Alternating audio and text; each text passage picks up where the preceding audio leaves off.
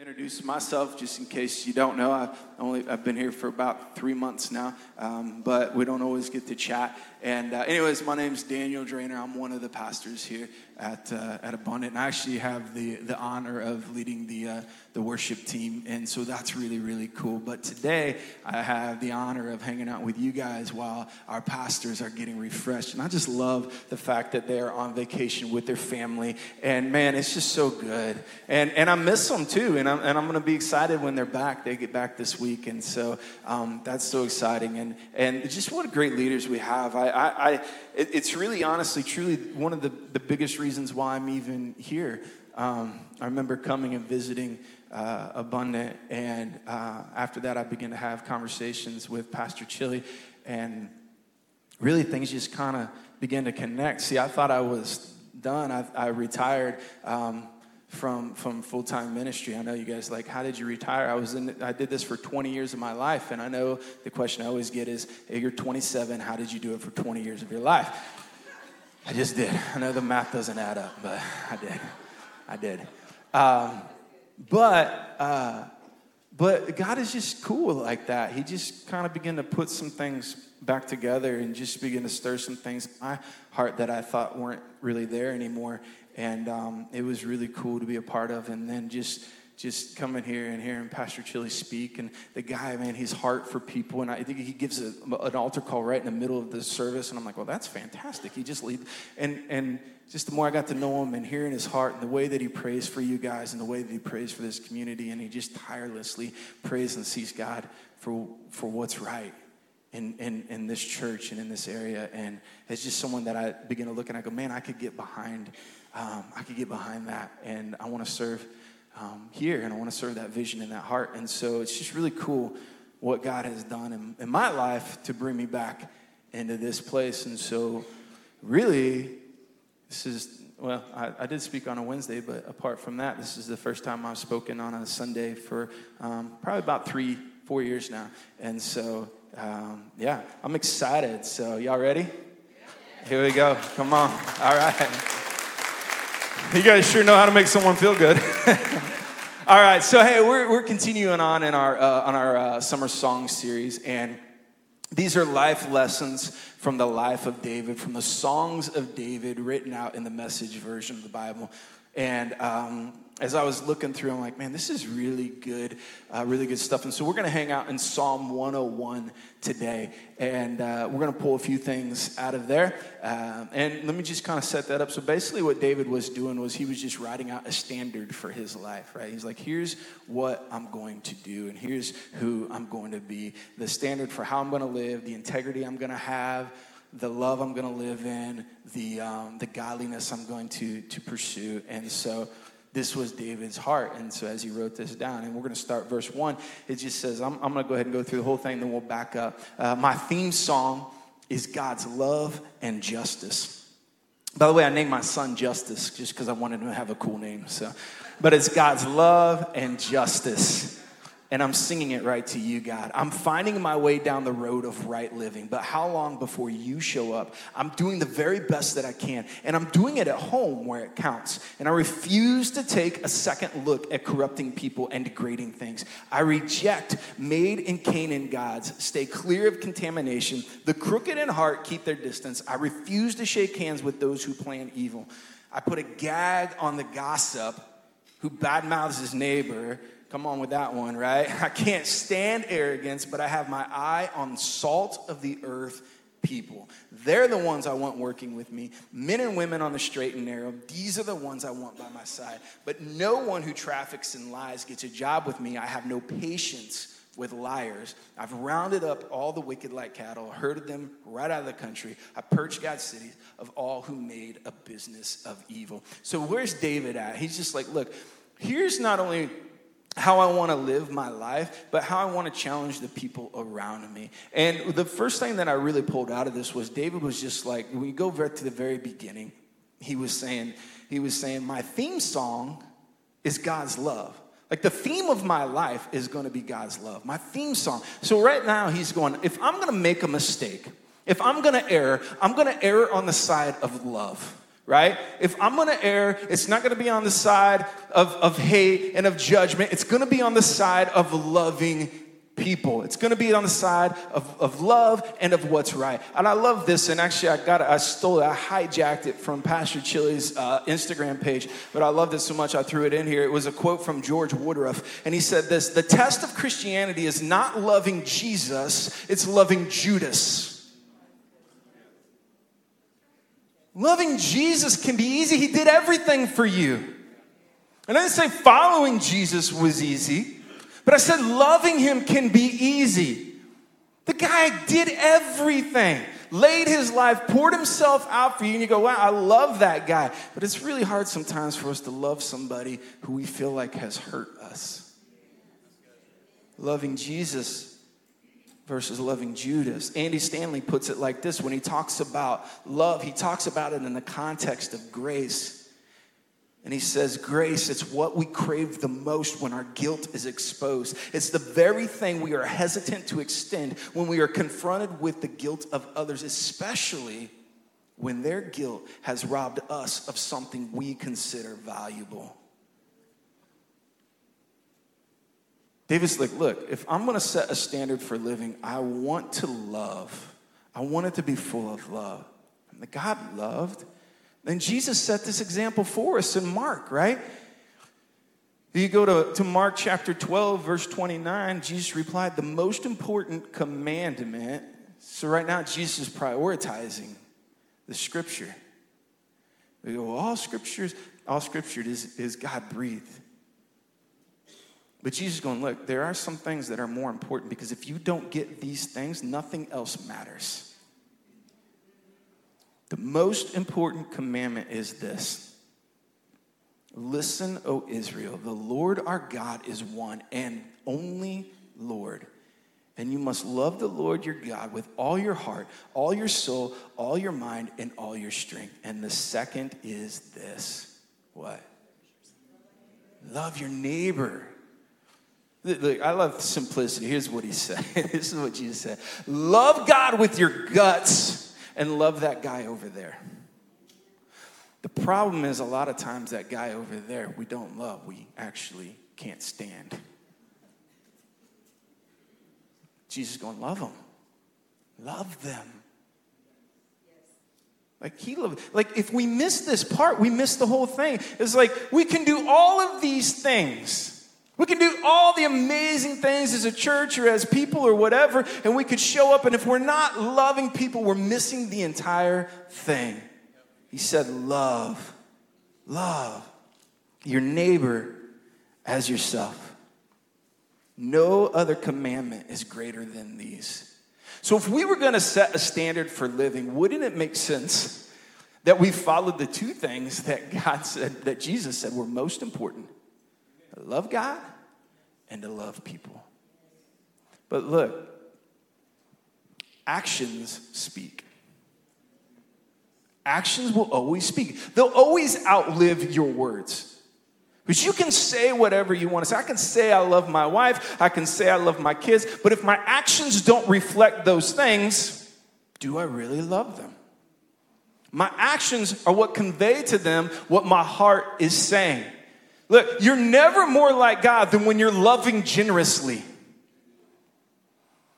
We're never more like Him than when we're generous with our time, when we're generous with our love, when we're generous with our talents, when we're generous, when we're loving generously. We're never more like God. Like, what would it look like if we learned how to fast forward the dreams of other people? To go, look, I love you. I'm, I'm invested in you. I care about you. I care what happens to you. What would it look like if we learned how to invite people to the table? Or what would it look like, even better yet, if we learned how to find a seat at theirs? Yeah, like, how many people do you know that you are in constant relationship that are outside the walls of this church? I hope it's a lot. I hope you have a lot of people in your life that might never even walk in the doors of these churches. I really do. You go, well, that sounds kind of harsh. No, because it means that you're in their life. It means that you're there.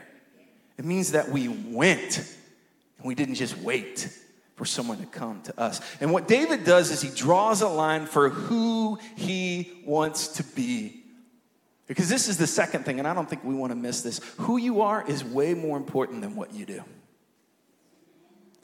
Who you are is way more important than what you do. Here's what David said I'm doing the very best that I can, and I'm doing it at home where it counts. Well, what's he saying there? He's saying this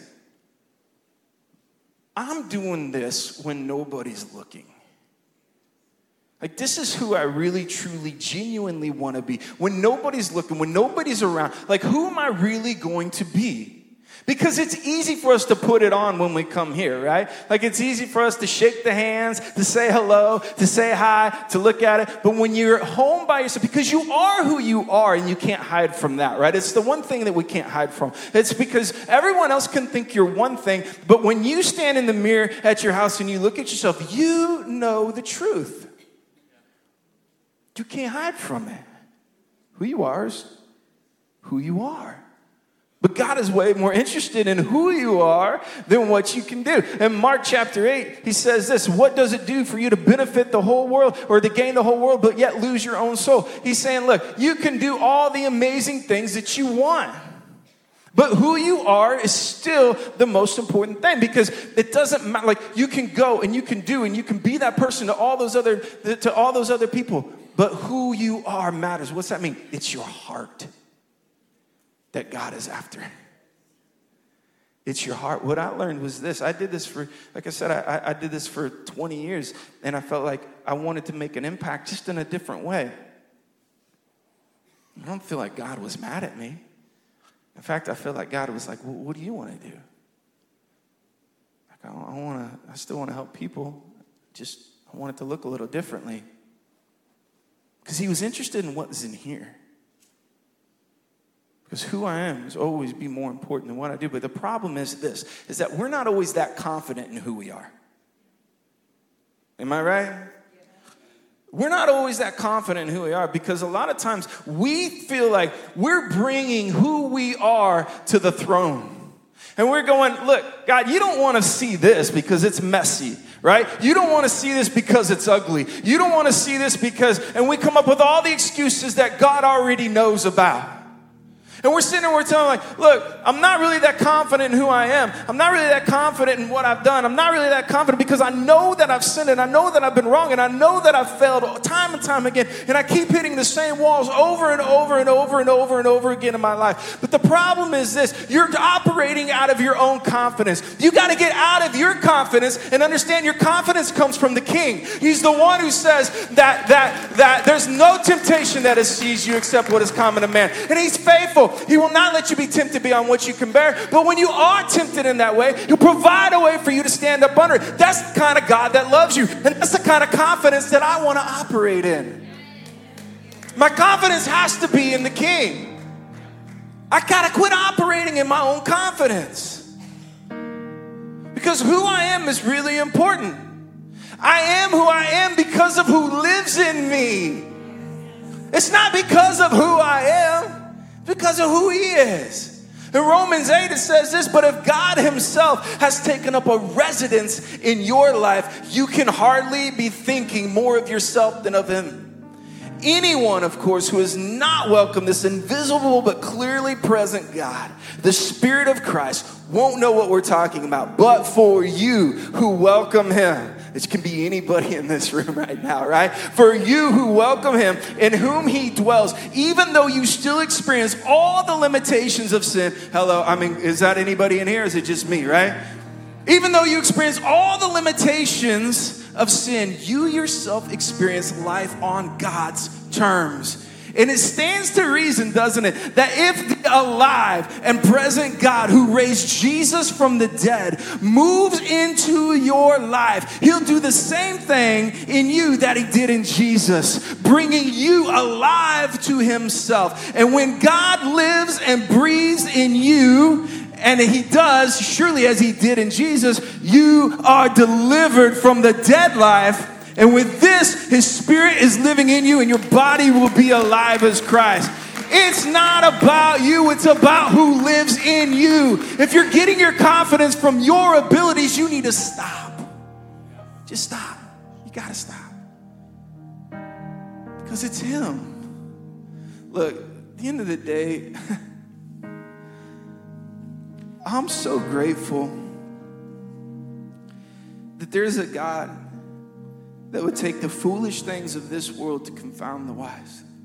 It's been my entire life. I've never been the smartest person in the room. I've never been the brightest. I've never been the fastest. I was just, look, I'm a product of, of, of, you know, like everyone else, I'm just a product of what has happened in my life.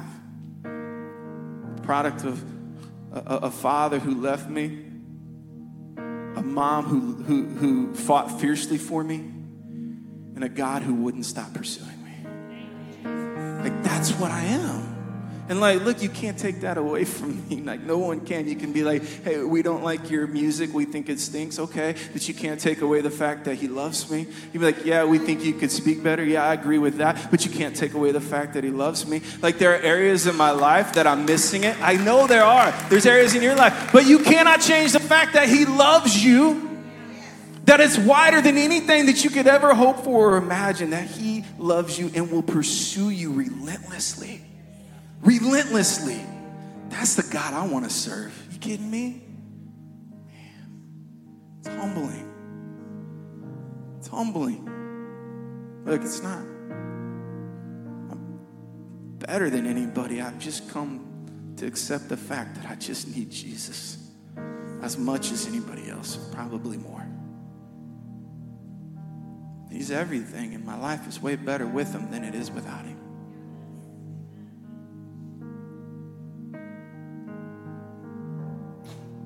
I don't really want to go on without him. I just don't. I am who I am because of who lives in me. And I think the last thing that we can pull out of Psalm 101, David's lessons, is this you can be salty or you can be salty. You're like, what? What's that even mean? Like he's just trying to be hip and cool. No, not really. Like you can be like the good salt that they hide at the movie theater behind the counter, you know, like the yellow stuff that you're just like, yeah, y'all know what I'm talking about, right? Like the good stuff. Like, cause you're like, hey, I want salt. And they give you the white salt. Nobody wants the white salt when you go to the movie theater. You want the yellow salt, the good stuff. But that's the kind of salt that brings life to the popcorn. Right? Y'all thought that was going to get deep for a moment. Here's the deal David says, I have my eye on salt of the earth people. They're the ones that I want working with me. Men and women on the straight and narrow. These are the ones I want by my side. I put a gag on the gossip and who badmouths his neighbor, and I can't stand arrogance. He's going, Look, man, this isn't what we want to do. This isn't how we want to live. He's saying that there is a line that God is calling us to live above and not below. He's calling us to live above the line of sin, pettiness, hate, arrogance, and a lack mentality. And He's calling us into a life of love and empathy and compassion and abundance. Like that's where He wants us to be. Why is it so many times we want to live down here? Why do we want to be down there? It's gross, it's muddy, it's yucky. I don't want to be down there. I want to live a life of abundance in my mindset, in my health, in my heart, in my relationship with Jesus, in my relationship with people. I want to genuinely care about people. I want to genuinely and authentically love people. And you know what? He never in here. I was just looking, and I, must have lost it in my notes because I was looking for the line where he says, eh, "Oh, I also want the perfect people." Those are the people. He ain't looking for the perfect.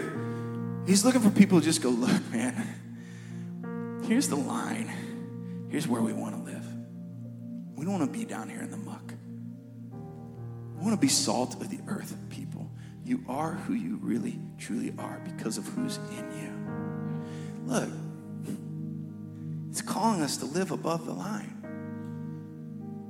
As parents, as men, as women, as fathers, as mothers, as husbands, as wives, whatever role you, you have in life, at work, at home, at church, he's calling you to live above the line.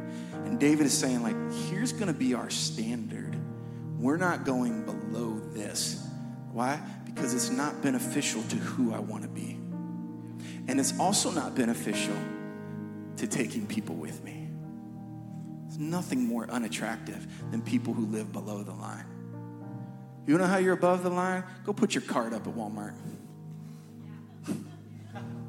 Go put your card up at Walmart. like, I know it's simple, but it, it, the, the thing is, like, this is where we're wanting to be. This is who we're wanting to be. You go, well, uh, how holy is that? I, I don't know. Is it holy? I, I don't know. But it, what you're saying is like, look, I just have an abundant mindset. I'm not going to allow myself to get in conversations that break people down. I'm not going to allow myself to get in conversations that tear things down. I'm going to be I'm going to be positive. I'm not going to be negative. And I'm going to and everything that I do is going to I'm going to exist to point people towards Jesus. That's what he wants from us. That's what he wants. So at the end of the day, we're going to err on the side of love. We're going to find our confidence in the King. And we're going to be the kind of salt that adds life and vibrancy and flavor and not the bitter end. It's not what we want. Because it's who God is calling us to be. And who you are will always be more important than what you do. Because at the end of the day, you're not going to stand before God and go, Look at everything I did. He's going to go, Who are you? um, I'm your son. He's like, I know. You're my son. Can't outrun his love. Yeah, that scared me too.